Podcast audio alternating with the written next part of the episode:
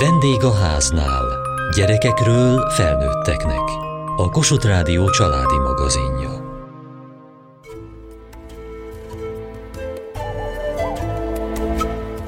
Apa kérdések rovatunkban hosszú útra indultunk. Elkezdtünk azon gondolkodni, vajon a gyermek életkorától függően milyen típusú apai jelenlétre van leginkább szükség.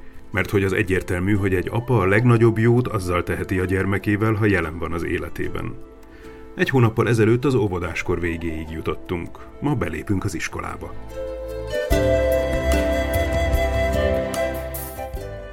Emlékszem az első reggelre, amikor szeptember 1-én a legnagyobb fiammal először iskolába indultunk, és ott ült a hátsó ülésen, és azt mondta, hogy apa, annyira várom, hogy rengeteg érdekes dolgot tanuljak az iskolában. Csikós Tamás, három gyermekes édesapa. Ez egy változás, egy kíváncsiság van a gyerekben, tudja, hogy most valami fontosabb következik, valami olyan következik, ami eddig még nem volt, a játékból lesz most már valami tanulás is.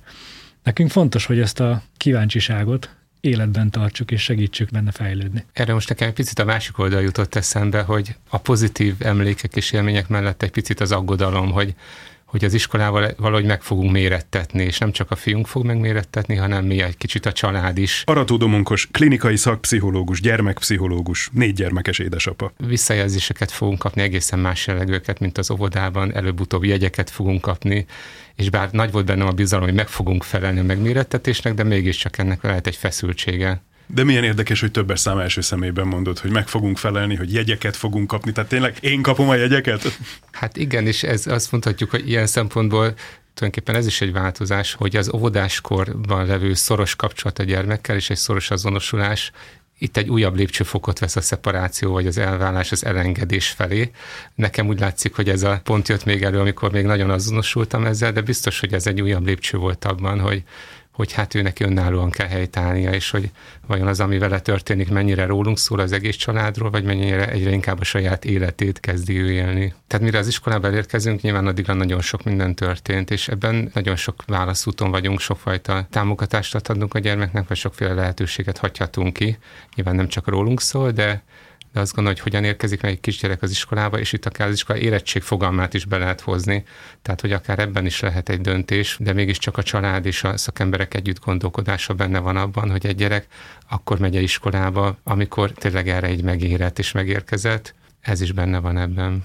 Mi a dolgom? Ott ül a hátsó ülésen. Eljutottunk a szeptember 1 a második a harmadikához, iskolatáska az ölében, én meg a volánnál. És hát akkor megyünk az iskolába és aztán majd elmegyünk érte az iskolába, és a kíváncsiság a saját részünkről is feladat. Fontos, hogy érezze a gyermekünk, hogy ott állunk mögötte, hogy érdeklődünk az iránt, amit tanult az iskolában, hogy érdeklődünk az iránt, hogy hogy halad, és hogy képbe vagyunk azzal, hogy, hogy mi történik egyáltalán az iskolában. Emlékszel, Domonkos, az érzésre, hogy mi volt benned, amikor iskolába mentek a gyerekek? Alapvetően az izgatott büszkeség volt bennem, és hogy azért olyan nagyon nem féltettem a fiaimat ettől az élménytől, meg, meg azért az is számított, hogy egy ilyen iskolát választottunk, amiben megbíztunk, és azt gondoltuk, hogy ott olyan élményeket fog kapni, olyan szemléletben fogják őt oktatni, hogy ahol jó helyen lesz. Nekem érdekes volt a szakirodalomban olvasni, a tolerancia fogalmat használták, de arra, hogy a, hogy a sikerek és a kudarcoknak az elviselések, ezen elgondolkodtam, hogy kudarcok érhetik a gyermeket ebbe a korban, és ebben is mellette vagyunk, hazahozhatja ezeket, át lehet beszélni, végig lehet gondolni, és tulajdonképpen a sikert is valahogyan meg kell élni, vagy valahogyan helyesen kell kezelni.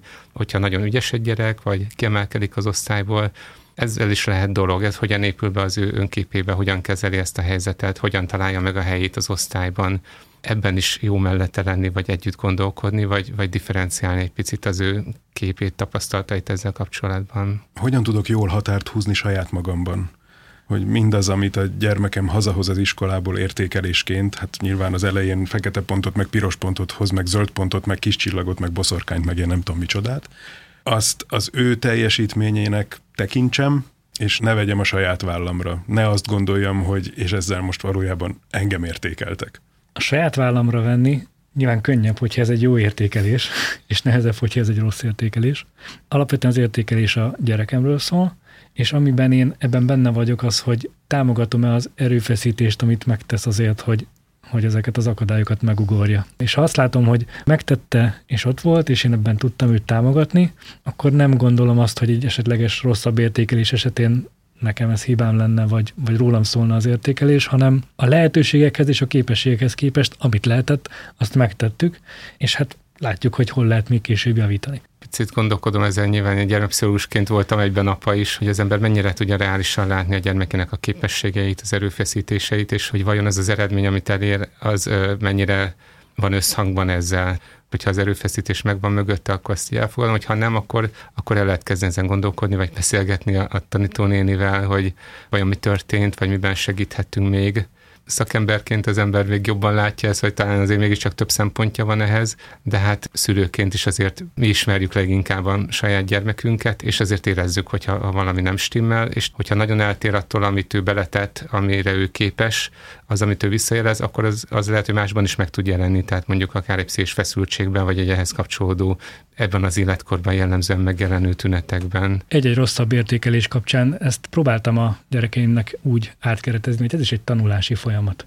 Fölkészültünk erre az adott esetben természetismeret témazáróra, de nem pont azt tanultuk meg, amire szükség lenne, vagy nem pont azt tanultad meg, nyilván a kikérdezésben próbálom azért ezt irányítani, vagy segíteni, és akkor kikértük a témazáró dolgozatot a tanárbácsitól, és megnéztük, hogy milyen kérdések voltak, és mik lettek volna a válaszok. Láttuk azt, hogy igen, ahogy az eddig a tanulási módszer volt, az nem nem működött, akkor látjuk már most azt, hogy milyen másik módon kell majd a következőre fölkészülnünk, és nem kell búsolni amiatt, hogy ez egy, ez egy rosszabb jegylet, ne egy kudarc legyen, hanem egy tanulási lehetőség. Összefügghet azért az önértékelés az önképpel, tehát hogy hogyan érkezett ő meg az iskolába, hogy mit gondol saját magáról, mennyire tartja magát értékesnek, vagy milyen az alapképe önmagáról, tehát hogy az a gyengébb értékelés, vagy egy-egy rosszabb jegy esetleg, ez egy alapvetően egy jó én képbe érkezik meg, ahol lehet azt mondani, hogy hát igen, most ez nem sikerült úgy, de hát majd összeszedem magam, és akkor jobban fog sikerülni, vagy pedig, hogyha valakinek az önértékelése esetleg gyengébb, vagy nem sikerült ezt úgy megerősíteni, akkor akkor ezek esetleg újabb, úgymond bizonyíték lehetnek, vagy megerősítek lehetnek az ő számára, hogy valóban neki ezek így nem mennek hogy itt biztos, hogy egy újabb szintet lép az, hogy ő hogyan gondolkodik saját magáról, ráadásul nem csak azért, mert értékeléseket kap, hanem ahogy megváltozik az ő gondolkodása, vagy a saját magával és a társaival való kapcsolata, úgy egyre jobban foglalkoztatni is kezdi őt, hogy milyen a többiekhez képest ügyesebb, kevésbé ügyes, tehát hogy, hogy ez a korszak is kedvez annak, hogy elkezdjen ezeken komolyan gondolkodni.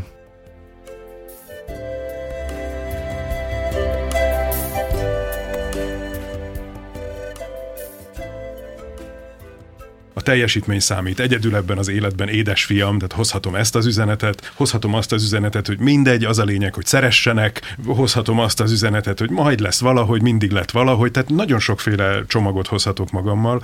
Van-e egyetlen és legjobb hozzáállás, amit most az iskolából lépő gyerekem előtt képviselnem érdemes? Alakulnom biztos, hogy kell, mert nagyon mások a gyerekeim, mint én vagyok. Csikós Tamás, három gyermekes édesapa. Máshogy működnek, máshogy gondolkodnak, mások a képességeik. Lehet, hogy rosszabbak, lehet, hogy jobbak. Addig, amíg mondjuk egy megmérettetésnek előtte vagyunk, addig azért igyekszem rávenni és tolni a, a gyerkőcöt, hogy igen, kikérdezem, ameddig nem megy, addig azért foglalkozzunk vele, ha erre van idő és lehetőség. Nem feltétlenül az értékelést értékelem, hanem azt a munkát, amit ő ebbe beletett. Ezért megdolgoztál, nem biztos, hogy teljesen jól sikerül, de a, munka benne van, ezt látom, tanulunk belőle. Ha viszont jól sikerült, megdicsértem az eredményt is, és a, és a befektetett munkát is. Ugye soroltad a szélsőségeket, talán egyik szélsőség sem szerencsés, hanem, ahogy te mondtad, egy kicsit egy komplexen gondolkodni erről, amiben benne van, hogy, hogy elfogadjuk, meg a teljesítményéhez képest nézzük, meg, meg azért az a mondat, hogy hát ez most itt sikerült, nem baj, majd tovább megyünk. Arató Domonkos, klinikai szakpszichológus, gyermekpszichológus, négy gyermekes édesapa. Azért az jó, hogyha gyermekézi, hogy vannak elvárásaink pozitív értelemben, húzzuk valamerre, komolyan vesszük őt, és szeretnénk, hogyha a képességek megfelelően jól teljesítene, remélhetőleg előbb-utóbb egyre inkább belsővé válik egy következő korszakban, és ebben a korszakban ez még nagyon fontos, amit így kívülről kap ezen a téren. Volt egy megmérettetés, ez a kisiskoláskornak már a vége felé, egy 8 osztályos gimnáziumi felvételi, ahol a, amire a nagyfiammal készültünk egy, egy erősebb gimnáziumba. Tettünk bele munkát, de azért lehetett volna többet is beletenni, ő már egészen beleélte magát a felvétel után, hogy majd abba az új suliba fog járni, és nem sikerült. És emlékszem, hogy bementünk, végignéztük a, a dolgozatát, láttuk azért a sok piros belejavítást, kudarc élmény lehetett neki, és emlékszem, hogy hazaértünk, és akkor sírt, hogy de hát apa, de hát én, én mindent megtettem azért, hogy ez sikerüljön. És ez egy ilyen tanítható pillanat volt, mert én meg tudtam, hogy nem tett meg mindent érte. Még az előző héten is, vagy két héttel azelőtt is még, még közelharcot kellett vele vívnom, hogy üljön már le és írjon meg még egy felvételi feladatsort, azon a hétvégén az elsőt egyébként. Az, hogy heti egy feladatsort megcsinálunk, az nem egy olyan nagyon sok, és ezért is azért küzdöttünk néha, és amikor láttuk, hogy ez a, amit beletett, az kevés volt, ez egy tanulságként levonható volt, hogy ez a beletett munkamennyiség, ez még erre kevés volt. És akkor ilyenkor mi a jó válasz? Nem, nem tettél bele mindent. Vagy sokat beletettél, de ezek szerint nem volt elég. Vagy az orra alá dörgölött, hogy hát akkor, meg akkor, meg akkor is közelharcot folytattunk. A kettőnek a keveréke, legalábbis nem biztos, hogy én jól csináltam, de hogy én csináltam, az az volt, hogy igen, sok munkát beletettünk, sok gyakorlás volt bele, de emlékszel, amikor két hete is még itt veszekedtünk az asztalnál, hogy csináld meg, és nem voltál hajlandó elkezdeni sem. Megbeszéltük az elején, hogy hogy fogunk haladni, és hogy a felét tudtuk nagyjából megvalósítani. Ezt gondolom, hogy lett volna még ebbe lehetőség munkát tenni, és akkor az eredmény is más lett volna lesz még felvételi, lesz még későbbiekben is lehetőség, meg szükség is más iskolába menni. Vonjuk le ebből a tanulságot, és legközelebb majd erre emlékezzünk. Amikor elvárást fogalmazok meg, akkor hol az én helyem? A gyerekem mellett, vagy a gyerekem fölött? Mellé állok, és együtt ránézünk arra a célra, amerre érdemes lenne mennie, és beszélgetünk arról, hogy, hogy azt gondolom, hogy megvannak hozzá a lehetőségei, a készségei, és hogy milyen előnyt jelenthet majd az, hogyha ezt a célt, amit most együtt egymás mellett állva látunk, el fogja tudni érni. Én az utat hangsúlyoznám, és akkor egy picit így ki lehetne tágítani az egész gyermekkorra, ahol elindulunk a fölöttől, és megérkezünk a melletthez. Tényleg ez a, ez a 6-10 éves kor egy nagy változás, ahol a gyerekek gondolkodásában, megjelennek azok a szempontok, amik alapján lehet velük tényleg így beszélgetni, hogy végig gondolni közösen, hogy, hogy tette bele erőfeszítés, hogy miért felelős ő, hogy mit lehetett volna másképpen. Ezt óvodáskor valószínűleg nem lehetne így ezen a szinten végigbeszélni lehet, hogy serdőkorban más miatt nem. Másfél pedig egyre inkább alkalmassá válnak arra, hogy saját maguk szabályozzák a saját társas működésüket, hát akár a tanulásuknak egy részét. Tehát, hogy teszünk egy lépést a mellett felé, a, a fölöttől, tehát hogy egyre inkább vele együttműködve kell valahogyan őt szabályozni. Kutatások is azt mutatják, amikor megfigyelték, hogy szülők hogyan szabályoznak, vagy olyan irányítják a gyerekeket egy-egy életkorban, hogy itt kifejezetten megnövekszik az, amikor megbeszélik a gyerekekkel a dolgokat, közösen végig gondolják, rájuk próbálnak hatni, tehát indirekt módon szabályoznak, arról beszélnek, hogy milyen felelőssége van, vagy mi történik, ha nem úgy teszi, kifejezetten elindul ez a mellett irányába. Nyilván nem úgy, ahogy majd a folyamatnak a végén egy szimmetrikus kapcsolattá tud ez alakulni, de hogy a gyermek, illetve a kapcsolat, szülő-gyermek kapcsolat képessé válik arra, hogy egy nagy lépést tegyen ebbe az irányba. A kapcsolatnak mi válik inkább javára, hogyha azt éreztetem a gyermekemmel, hogy nekem vannak elvárásaim, amelyeket ő neki teljesítenie kell, vagy abban próbálok partner lenni, hogy az élet elénk tesz elvárásokat, és én pedig mellette állok, és segítek abban, hogy ő ezeknek az elvárásoknak meg tudjon felelni. Hát én ezt egy harmadik dimenzióval egészíteném ki. Nekem miért fontos, hogy annak az elvárásnak meg tudjon felelni. Végülis apa és a külső is külső, minden életkorban fontos az, hogy azt megértse, hogy egy persze vannak külső elvárások, és az iskola ugye sokszor történik az, hogy ha valamivel nem ért egyet, vagy nem kellemes, vagy nehéz, akkor is ezt teljesíteni kell, de hogy ebben az életkorban is lehet már ezeknek a beszélgetéseknek részévé tenni az, hogy miért fontos az az elvárás, az nem csak egy véletlenül kitalált, ráerőltetett elvárás, hanem megvan ennek a logikája, ami őt is segíteni fogja megint csak segít az ő gondolkodását fejleszteni, vagy hogy a világot így jobban megértse, vagy jobban tudjon azonosulni ezekkel az elvárásokkal, és ne csak egy kívülről megélt erőszakként teljesítse. Ti küzdöttetek a gyerekeitekkel? Olyan küzdelmek jutottak eszembe, amikor a fiam elkezdett úgy tanító néniről mondjuk mesélni, hogy, hogy azokat az elvárásokat nehéz lett volna megmagyaráznom, hogy miért jogosak.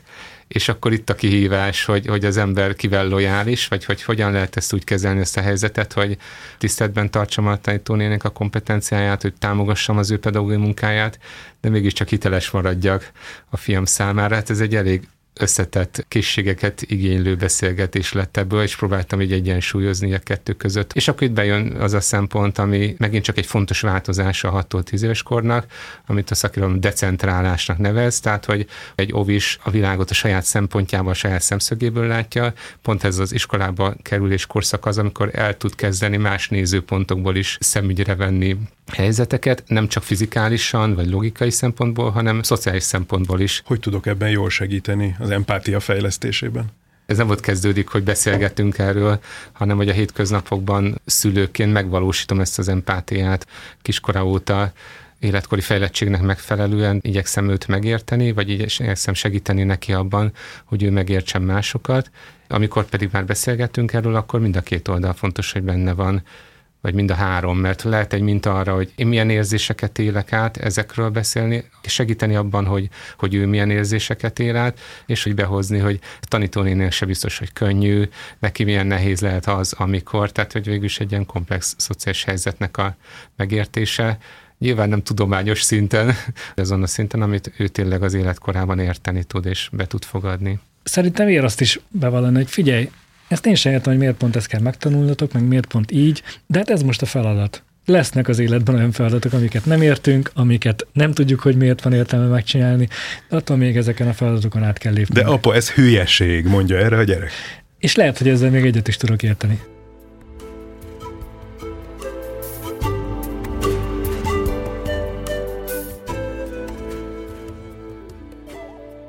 Úgy indultunk, hogy a csillogó szemű és izgatott gyermek és apa elindul az első napra az iskolába. Ez a csillogó szem, ez meddig tartott nálatok? Nem tartott tovább néhány hétnél, mert hogy nagyon mást kapnak az iskolában, mint amire vártak. Ugyanakkor van abban szerepünk, hogy, hogy ezt a kíváncsiságot, ezt a csillogó szemet megpróbáljuk fenntartani. Megpróbálni neki lehozni a tanultakat a, a való életbe összekapcsolni a körülöttünk lévő valósággal. Most egy olyan példa jut eszembe megint csak az előbbi természetismeret, amikor tanultuk a tavaszi kertnek a növényeit. És akkor megtanultuk, kikérdeztem, és akkor körbe sétáltunk a kertbe, hogy ne látod itt egy tulipán, akkor nézzük meg ennek, hogyan épül fel a virága. Vagy hogyan épül fel a toboz. Milyenek a levelei a salátának, ami a hűtőszekrényben van. Tehát, hogy láttassuk azt, hogy amiket tanul, az nem csak egy száraz tananyag a könyvben, hanem, hanem lehet kapcsolni a valósághoz. Tulajdonképpen ez a korszak nagyon sokat ad is az apának, pont ezek révén, amit elmond mondtál, és nem is csak az iskolához kapcsolódóan, hanem, hanem valahogy az, hogy a gyermek számára kinyílik a világ, hogy érdeklődő lesz, egy csomó minden olyan megjelenik az életében, ami engem, mint apát is érdekel, és amiben egyszer csak közös lehet az érdeklődésünk, és egy csomó olyan élményt tudunk így megélni együtt, ami, amit korábban még nem lehetett, vagy nem így lehetett. Akár amikor együtt buvárkodunk a tengerben, és nézzük a kagylókat, vagy először elmentünk fiammal egy oldtimer autó kiállítás, és akkor megnéztük, hogy milyenek az autók, vagy fölmentünk a várba, ahol volt egy ilyen történelmi bemutató, tehát akár a természet, a történelem, egy csomó minden, ami, ami nekem is érdekes, az egyszer csak az ő számára, vagy az ő számukra is kinyílt, és nagyon sok közös élményt lehetett így együtt megélni, úgyhogy azt gondolom, hogy ez abszolút öröme ennek a korszaknak, és egy új kapcsolati lehetősége is. Nekem nagyon nagy élmény, hogy én újraolvasom a kötelezőket a, a gyerekeimmel. A Pál utcai fiúkat például 30 év után újraolvastam, és mindig meg tudtuk beszélni, hogy hol tartunk, tudtam segíteni az olvasónaplónak az elkészítésében, és egy közös élményé vált ez is. Nagyon fontos volt gyerekkoromban az olvasás, és hát nem csak a kötelezők, hanem azon kívül milliónyi. És amikor a fiaim elkezdtek olvasni, akkor tőlem kértek, vagy lehetett azt így irányítani, vagy szeridelni, kicsit keretezni, mit is olvassanak, és hát sokszor azok a könyvek kerültek elő, amik nekem is nagy élmények voltak annak idején, megkerültek olyanok is elő, amiket, amik azóta születtek, és rá kellett csodálkoznom, hogy milyen jó gyerekkönyvek vannak. És nem is csak a közös olvasás, hanem az is, hogy elolvasta, és utána erről beszélgetni lehetett, az, az megint csak egy közösséget teremtett közöttünk, meg egy közös élményt hozott ki nem hagytam volna, hogy, hogy ebből én is részesüljek. Eddig én nagyon könnyen tudtam okos lenni sok mindenben, és eljön az a pillanat, amikor már nem én vagyok a legokosabb, hanem kiderül, hogy hű, hát nekem is utána kell néznem, hogy erre jól tudjak válaszolni. Hát ez biztos különböző, hogy ez ki hogy viseli. Nekem azért ez nem volt annyira nehéz, vagy azt gondolom, hogy ez is a hitelességünknek egyik része, hogy hogy van, amit nem tudunk, vagy van, aminek utána kell nézni. Arató Domonkos, klinikai szakpszichológus, gyermekpszichológus, négy gyermekes édesapa. Én ezt nem éreztem olyan nagyon nagy szégyennek, vagy, vagy problémának. Az összepontból lehet, hogy jobb itt elkezdeni, mert nem sokáig lehet azért azt a képet föntartani, hogy apa mindent tud. Hát kis, ezt nem tudom, de nézzük meg és akkor kikeressük együtt, és, és már, már ugye nem a lexikon tesszük le a polcról, hanem, hanem fölcsapjuk az internetet, de alapvetően lehet ez egy közös tanulás ugyanígy. És azt gondolom, hogy amikor egy ilyen kérdésre én sem tudom a választ, együtt járunk utána, létrejön az, hogy a kíváncsiságot tartom fönn benne, mert együtt megyünk azon az úton, hogy felfedezzük az iskolában tanultakhoz kapcsolódó dolgokat, és, és megpróbáljuk a való élethez valahogy hozzákapcsolni.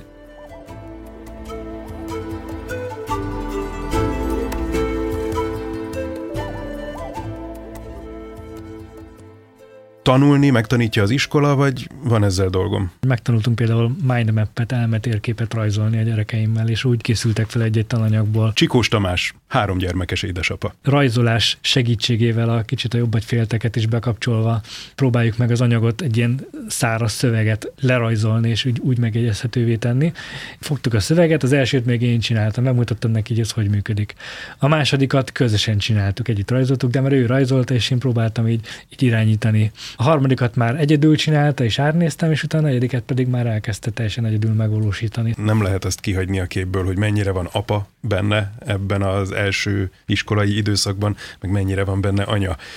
Hajlamosak vagyunk azt gondolni, hogy anya ehhez jobban ért mennyire lépjek bele az iskolai helyzetekbe apaként. Ez valószínűleg minden házaspárnál megtalálta az, hogy ki az, aki ezt közelebb áll az, hogy a gyerek tanításával, kikérdezéssel, leckével foglalkozzon. És valahol ez lehet egy adottság, vagy egy személyiségjegy, Nálunk úgy alakult, hogy én jobban tudok jelen lenni a gyerekemnek a tanulás támogatásában, mint a feleségem, ami egyáltalán nem baj, én ezt kifejezetten élvezem, és ő meg másban egészen ügyes és, és kreatív és szuper, úgyhogy ez egy jó egyensúly közöttünk. Nálunk ez inkább fordítva van szerintem, ami nem jelent egy kizárólagosságot, de azért azt láttam, hogy türelme, empátiája inkább a feleségemnek van több így a tanuláshoz, és az is érdekes, hogy ez mennyire gyerekenként eltérő, tehát hogy volt olyan film, ahol nem nagyon kellett semmiben sem segíteni, és volt, akinek meg sokkal több segítségre volt szüksége, és hát van egy ilyen emlékem, a végig kellett olvasni nem tudom hány sor betűt, hát a végére az én türelmem már nagyon elfogyott, a kisfiamé is, de, de nem tudtam úgy sem, mintha az enyém nem fogyott volna el.